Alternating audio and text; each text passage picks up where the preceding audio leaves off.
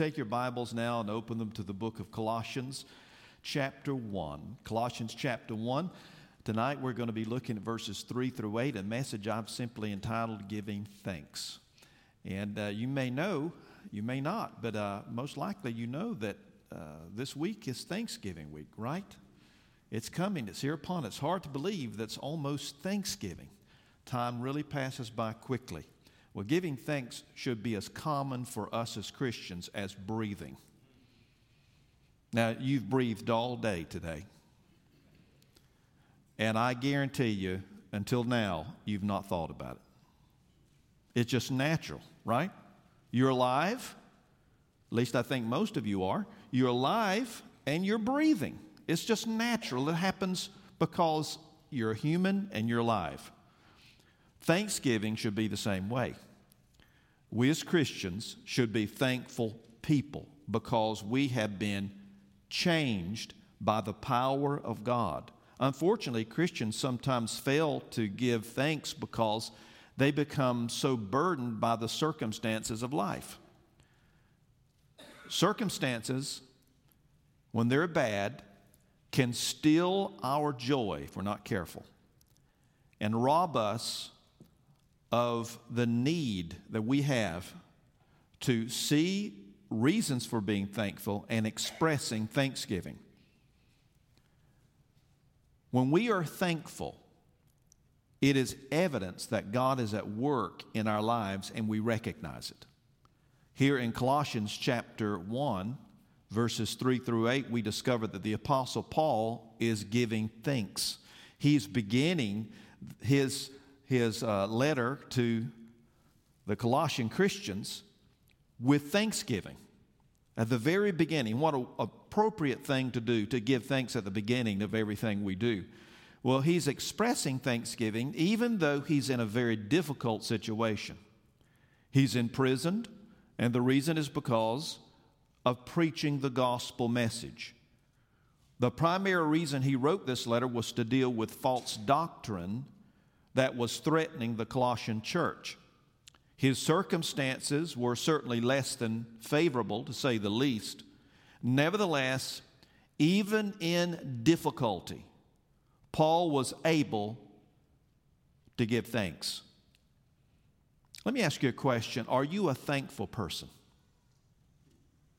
Are you a thankful person? Or do you allow the circumstances of your life to determine whether or not you're going to express thanksgiving. I mean, if things don't go your way, are, are you going to get mad and poke your lips out and pout and become mad at the world? When you do that, and when I do that, what happens is we fail to recognize that God is sovereign in our lives, and that even though we're going through difficulty, as human beings all do, we have many reasons for which to be thankful. Here, the Apostle Paul, being persecuted as he was, was expressing thanksgiving. If he was able to give thanks, shouldn't we? So we need to be more like the Apostle Paul and give thanks even in times of trial. In order to help us do that, I want us to walk through these verses for the next few minutes.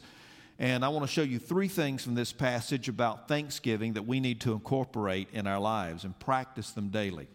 First of all, we see the expression of thanksgiving. I take you now to verse 3. Again, we're in Colossians chapter 1, verse 3. He says, We give thanks to God, the Father of our Lord Jesus Christ, praying always for you. Notice he expressed thanksgiving to God.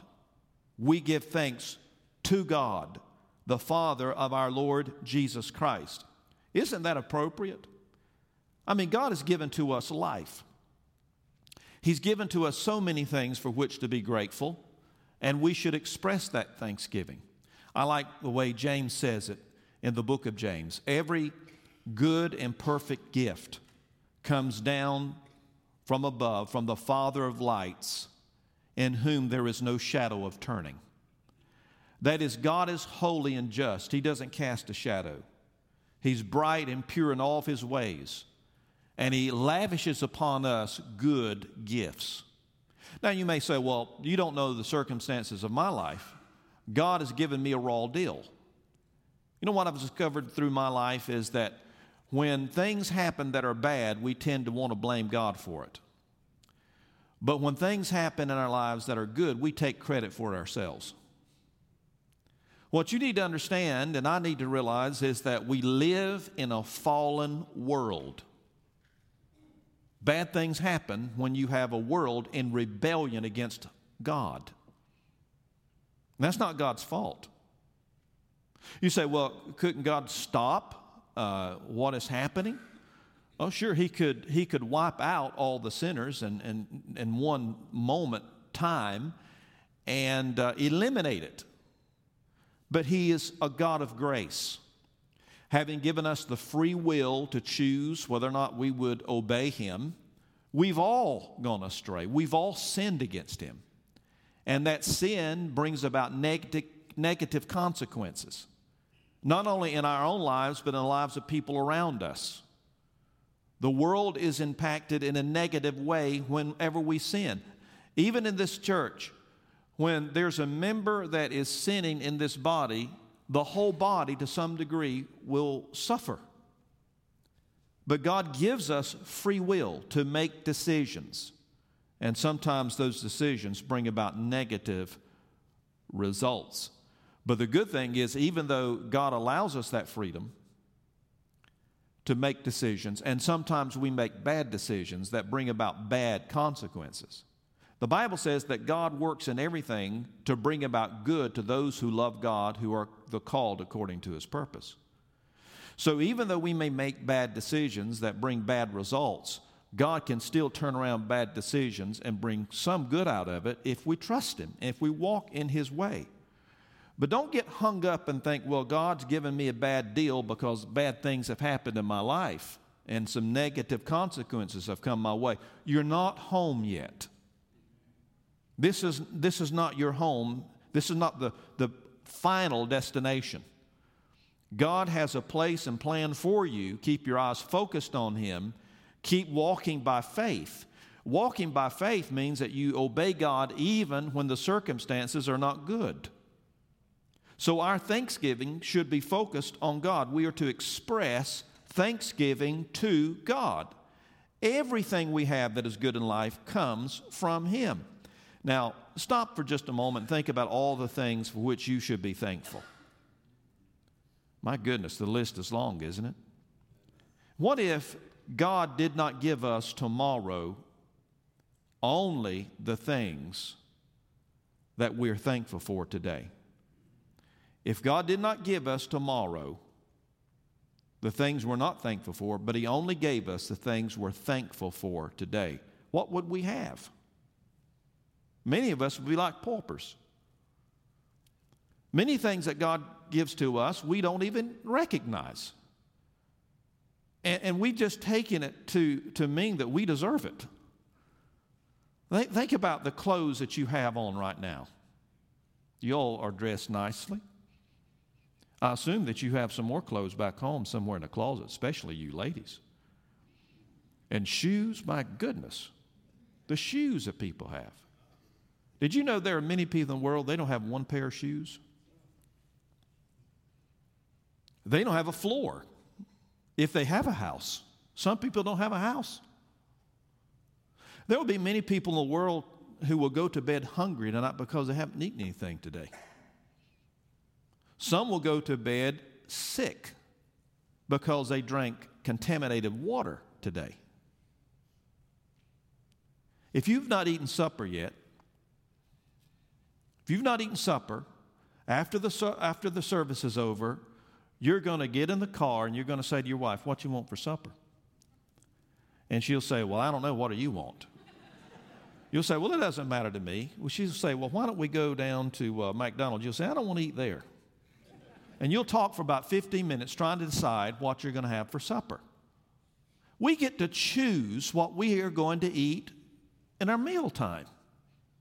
Think about it. Whatever you want, you have the choice. What a blessing that is. How many times do we stop and say, God, thank you for my food? Rather than just in a hurried way. And, and sadly, there's some people, even Christians, who sit down and eat a meal without even stopping to acknowledge that it's from the hand of God. You know what a good remedy for that would be? To have to miss some meals. And we would not miss then giving thanks to God. We should be thankful for these things.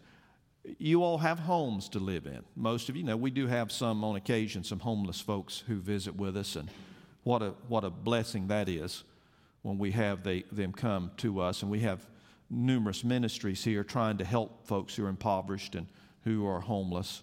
And I'm thankful for those who work in those ministries. But most of us have a home, have a nice warm bed to crawl into tonight. Isn't that nice? Isn't that wonderful? And all the conveniences of life transportation, jobs, resources uh, in abundance, educational opportunities. If you don't like one job, you can look for another one. If you go to one doctor and you're not pleased with the results, you don't like the service, go to another one. You have an option. Think about the blessings God has bestowed upon us. It's only right that we stop and give God credit.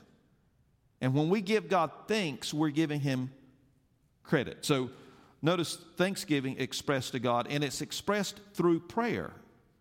He says here, we give thanks to God, the Father of our Lord Jesus Christ, praying always. Just in a constant spirit of prayer. I want to challenge you as I remind myself why don't we begin to go through the day and just be thankful? Now, we all tend to be critical. If there's something we don't like, we're, we're quick to speak up about it. Why don't we try to reverse that and start being thankful? And everything you see that uh, you realize is a blessing or a gift, God, thank you for that sunrise today. What a beautiful uh, sunrise it is. You're such a, a great artist. Bless you, Lord. Thank you, God. Lord, thank you for the leaves as they're changing color. How beautiful they are. Thank you for the eyes to see these things. Thank you for my family, my friends, for this job, for that cantankerous boss of mine that's always after me. Lord, I even thank you for him, that you're using him to, to change me, to help me to become more and more like you and, and show patience, Lord. And you've given me the opportunity to live out the gospel before him. What if our lives should just, rather than being so critical and negative, what if we could all work toward being thankful? and express thanksgiving and pray constantly in a spirit of prayer. And then express thanksgiving for people. He says he's praying always for you. And this is in the context of thanksgiving. He's thanking God for these people. He's heard about their faith, their reputation, and he is expressing thanksgiving to God for them through prayer, and he's thanking them as well. I think we need to, to practice that. We need to express Thanksgiving. I know that uh, sometimes uh, we as parents or grandparents will tell our children when they're real small, we'll remind them, we'll say something like, uh, now, now, what do you say when someone has given them something? Now, what do you say? And they'll say, uh, thank you. Now, they don't understand really what it means to be thankful at that point, but we're trying to teach them to learn to be thankful, to, to recognize blessings and express thanksgiving. God is trying to teach us to be thankful. There are many reminders, and this is one of them, to be thankful. The Lord is saying, Now, what do you say? He's trying to teach us, as a loving Heavenly Father, to be thankful for what we have. So that's the expression of thanksgiving. Then notice the motivation for thanksgiving. Look at verses 4 and 5. There's the motivation of faith in verse 4. There's the motivation of love in verse 4. You may want to circle these. And then there's the motivation of hope in verse 5. In 1 Corinthians chapter 13, that great love chapter, the Bible speaks about three Christian graces faith, hope, and love. And the greatest of these is love. Faith is something that is necessary when we're walking today in the shadows, when we're walking through the valley of the shadow of death, and, and things can't be clearly seen. We've not arrived home yet. We're in this fallen world, and there are calamities take place, and disappointments, and failures, and weaknesses, and all the things we have to contend with. We're walking by faith, not by sight. But there will be a day when we will realize it will become a reality what we have had faith to see because we will be in the presence of the Lord. And then there's hope. Hope keeps us moving, right? Uh, we have this certain expectation of what God is going to do, and it, it gives us this, this sense of courage to go on, to push through in difficult times as we look to the blessed hope of our Lord's return and our eternity with Him and all the promises that He has given to us. So, hope is important, but there will come a day where hope will, will not be, be needed. Isn't that right? And that's why the Bible says there in that passage in 1 Corinthians chapter 13 faith, hope, love, but the greatest of these is love, because love is something that's enduring. That's something we will continue to express even when we get to the other side we will be able to express love to God and to one another. These are motivations, though, for us today to be thankful. And let's see these in a little bit, a bit more detail. Verse 4, he talks about the motivation of faith. Since we heard of your faith in Christ Jesus, we heard of your faith in Christ Jesus. Here, Paul was saying that faith is a motivation for thanksgiving. The fact that he, from a prison cell, has heard about their faith in the Lord and how that they're growing in that faith, it's been an encouragement to him. He's thankful for it. It, it has caused a, a reaction from within, a, a supernatural, but yet human reaction. Human in that Paul was a, was a man like you and I are human beings, but supernatural in that God was working in him and through him and giving him this great sense of thanksgiving as he surveyed their faith. Let me tell you, when you look at the people of God and you see faith in times of difficulty, trial, and, and all the things that we go through, it's a great reason to be thankful. It's a great motivating factor because faith is essential for salvation. Did you know that without faith, uh, you can't be saved? You have to fa- have faith in Christ to be saved. Isn't that true? You trust Christ you give your life to Him, that's an expression of faith, and you receive His gift of salvation. And faith is then evidenced through service. We evidence our faith through faithfully serving God and serving other people. So, this motivation of faith is a reason to be thankful. And then there's the motivation of love. Verse 4 goes on to say, and the love which you have for all the saints. He's commending their love here. This love is a sacrificial love. It means that you, you put the well being of others ahead of your own. You're concerned about the needs of other people ahead of your own. You don't always have to have your way. It's not about you. You don't even have to be recognized. It's about other people and giving your life to others. And, and Jesus has, has taught us that when we humble ourselves, when we're willing to serve, like he demonstrated there before he enjoyed the Passover with his disciples in the upper room, when he served them by washing their feet, he was demonstrating to them a picture of what was about to transpire on the cross, and that is love in action. And he tells them, You go and do likewise. He released them to love. Love is a great motivating factor. And, and here he, he heard about their love, this sacrificial love, and this love that was shared.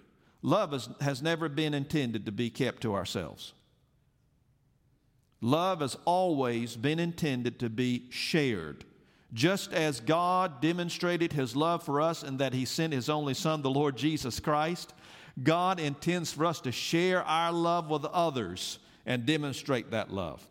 So there's the motivation of faith, there's the motivation of love, and then we see the motivation of hope. Verse 5, he says this Because of the hope laid up for you in heaven, of which you previously heard in the word of truth, the gospel. Here he speaks about they're, they're looking forward to what God has in store. You know, I've heard people say all my life this saying don't be so heavenly minded. Some people are more so heavenly minded, they're no earthly good. I've never met a human being, I've never met a Christian that's been too heavenly minded. I've met many, many Christians who are too earthly minded, too worldly minded. If you meet a Christian that's too heavenly minded, be sure you introduce that person to me. I want to meet him or her. Because most of us tend to be worldly, not too heavenly, but too worldly. And here he says, Paul is speaking about his thanksgiving for them, and one reason he's thankful for the Colossian Christians is because of the love and because of the faith. And verse 5 because of the hope laid up for you in heaven, of which you previously heard in the word of truth, the gospel. So, so this hope was something they were anticipating. And don't you think that, don't you think that the Apostle Paul was so appreciative to God for the hope that he had within him, not just in seeing what was happening in the lives of these Colossian Christians, but also the fact that he was in that prison house being persecuted and being able to look beyond the circumstances of the moment and see that God had a great thing in store for him in the future, that this world was not all that there is. Folks, listen, hold the world loosely. Don't, don't hold to this earth as if this is all that there'll ever be, where you build your castles in the sand down here. Look to that promised land that God has intended for us and the soon return of the Lord Jesus Christ. Let me tell you, Jesus, I can guarantee you, He's coming in your lifetime. Jesus is coming in your lifetime. It will be through the rapture, or it will be at the end of your life through death. He will call you, but He's coming for you either through the rapture or through death. Amen? Jesus is coming. This world is not always going to be like it is with the division and the hatred and the strife and the crime and the drugs and the, the abuse and all the rest. It's not always going to be this way. When King Jesus is on the throne, I'm telling you, it's going to be ruled differently than it is today. We have that heavenly hope, and we're looking for Jesus to come. This is a great motivation to express thanksgiving. This is a, a reserved hope. God has reserved something for us. I went to the uh, went down to the Georgia Baptist annual meeting. Uh, Sonny and I did this last week, and uh, before I arrived, I had Kay Atkins, my secretary, to call ahead, and she made some reservations for me so that I knew when I arrived at Warner Robins, I would have a room because reservations were made. I was looking forward to having a room that night. Good, good thing because it rained all the way down there. It, it came a, a flood all the way from from Cartersville to Warner Robins. So I was glad to get a good dry place to lay my head that night, but it was reserved ahead of time and I was looking forward to it. Folks, I'm telling you, Jesus Christ has reserved a place for you. He told his disciples in John chapter 14, He said, uh, let not your heart be troubled. You believe in God, believe also in me. In my Father's house are many mansions. If it were not so, I would have told you. I go to prepare a place for you, and if I go to prepare a place for you, I will come again and receive you unto myself, that where I am, there you may be also. And Thomas said unto him, Lord, we don't know where you're going, and how do we know the way? And Jesus said unto him, I am the way, the truth, and the life. No man comes to the Father but by me. We have a place reserved for us. Now, you may feel out of place at times. You may feel like you don't have a place, you don't fit in. But let me tell you something if you're a child of God, you do fit in. Christ has a place for you, and this is a motivation for thanksgiving. Uh, that old hymn that tells us, Count your blessings, name them one by one. Count your blessings, see what God has done. There's something about counting your blessings that causes a wellspring of joy to bubble up in your heart and spill over onto other people. If you spend all your time looking at the negative and thinking about things you don't have and, and bemoaning the situation you're in, the opposite will be true. Rather than joy bubbling up, your joy will be stolen. You'll lose that sense of joy and expectation, and you will become a sour person. God doesn't want you to, to reflect that. You're a walking billboard. When other people look at you, they make a determination as to whether or not they want what you have. And if you look like you're overcoming a hookworm treatment every day when you confront people, don't expect them to want to follow your Jesus. Be thankful. So there's the expression of thanksgiving, there's the motivation for thanksgiving, and then finally, notice the foundation. The foundation for thanksgiving. We see this in verses 6 through 8. Uh, he mentions the message of the gospel in verse 6. He says, Which has come to you. He mentioned the gospel, remember, in verse, in verse 5, but it goes on and says, Which has come to you, speaking about the gospel, just as in all the world also it is constantly bearing fruit. So the gospel is what transformed the, the Christians there at Colossae. It was the gospel. What's the gospel? It's good news. It's good news. Now, you can be thankful for good news, right? It's good news. The good news is, even though we're sinners, we deserve death and hell because, folks, let me tell you, we're all sinners. And you and I don't realize just the perversity of our sin. We do not understand just how far we've fallen. Now, you may not be as bad in your behavior as you potentially could be. But before Jesus, your position is that you are separated from God because you are in rebellion against Him. And if it were not for the intervention of God through His Son, the Lord Jesus Christ, and you receiving His free gift of salvation through faith, you would be in your sin, you would be bound for hell. But because of His intervention, He has saved you. And the gospel is that even though you and I are sinners, Jesus Christ is the Savior. He lived without sin, died on the cross so he could bear our sin, our death, our hell, our punishment. And then, after his death, victoriously being raised. And anyone who will acknowledge their sinners and by faith receive Jesus, they'll be forgiven of their sins and placed in a right relationship with God. That's the gospel. And that's the message we share. That's the message of the gospel. And uh, this gospel message, it multiplies. He's speaking that here. He says, which has come to you just as into all the world also. It is constantly what? Bearing fruit.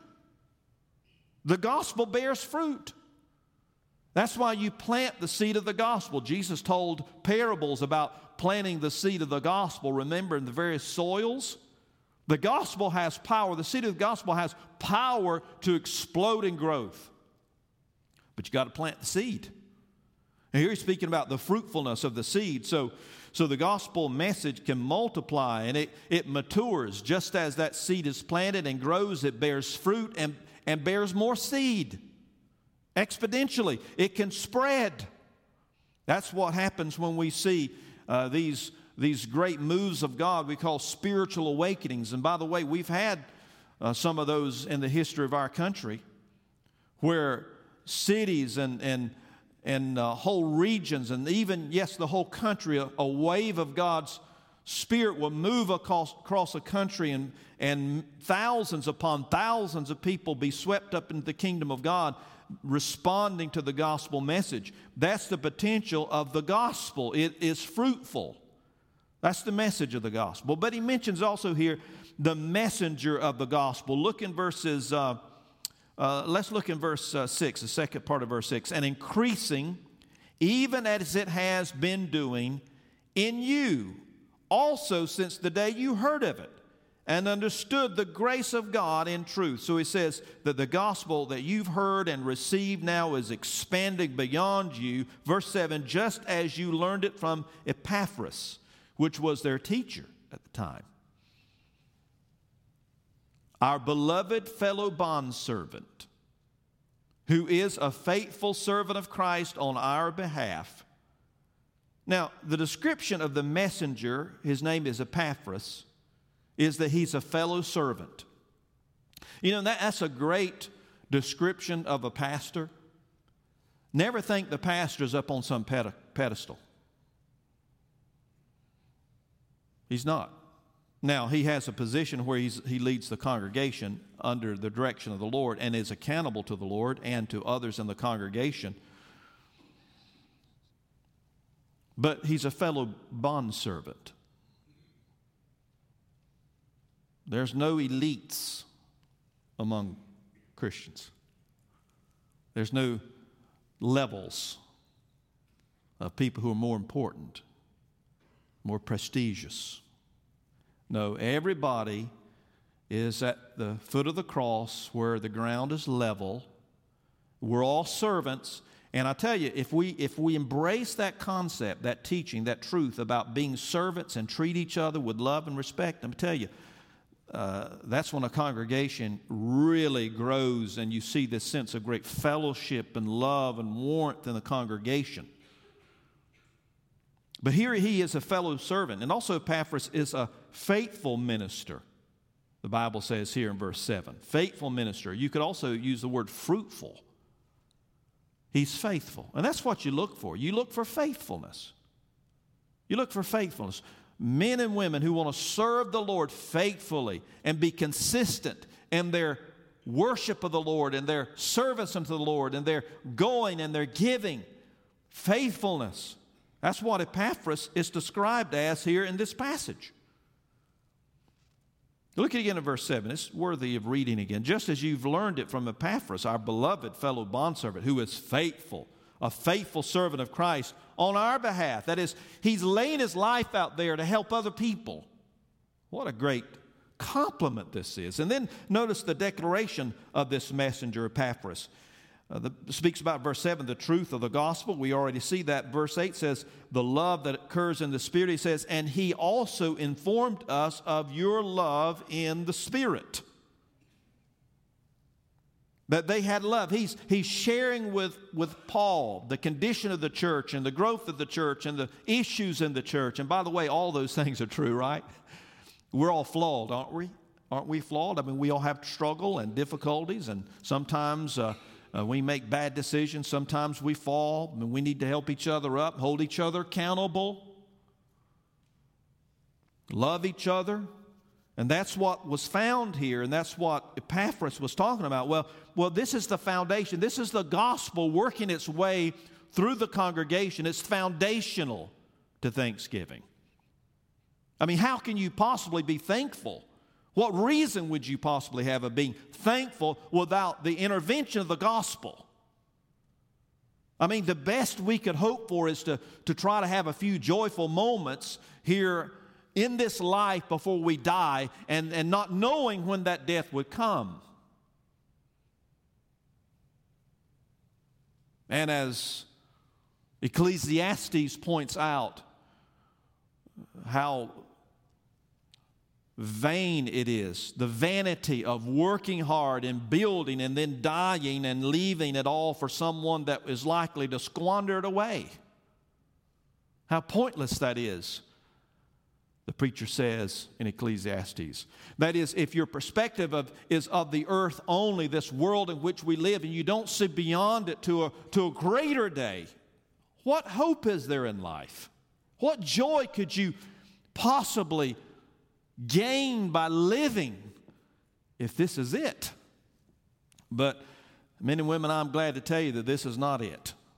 There's more to come, and the foundation for our thanksgiving is based on the gospel.